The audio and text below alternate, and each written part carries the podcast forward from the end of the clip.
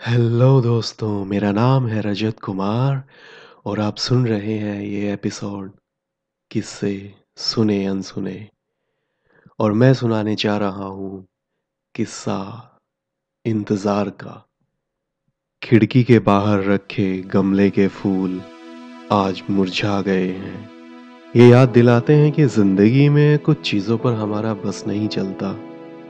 कितनी भी ज़ोर आजमाइश कर लो वो साथ छोड़ के जाने वाले ही होते हैं। इंसान अपनी इसी जद्दोजहद में महसूस करता है कि कोई उसकी ज़िंदगी में कितनी अहमियत रखता है। आखिरकार किसी के चले जाने से ही मालूम होता है कि जो खालीपन आया है ज़िंदगी में, वो हमेशा खाली ही रहेगा। कुछ ना कुछ कहकर हम खुद को समझा लेते हैं, संभाल लेते हैं। इससे ये साफ़ झलकता है कि हम कितने मजबूर हैं।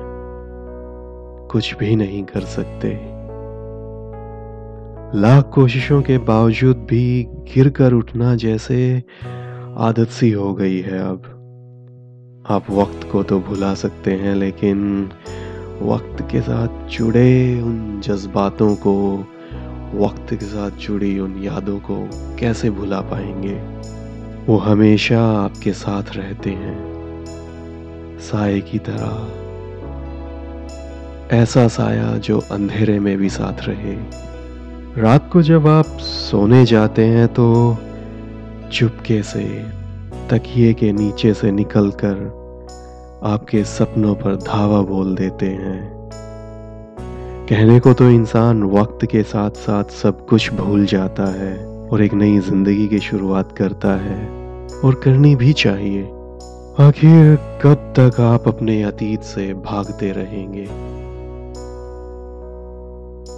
मगर कहीं ना कहीं एक दफ़ा आप ज़रूर रुक जाते हो और न चाहकर भी आप हार मान लेते हो।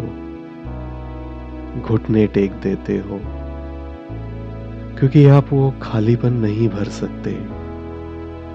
आप वो सब नहीं भूल सकते और मजबूरन उन यादों के साथ आपको ज़िंदगी बितानी पड़ेगी। दिल को बहला फुसलाकर आगे कदम रखना एक रास्ता तो है, लेकिन आप कब तक दिल को दबा कर रखोगे? कहीं ना कहीं ये दिल आपके अंदर दबे हुए ज्वालामुखी को बाहर तो निकालेगा ही। इंतज़ार है उस पल का।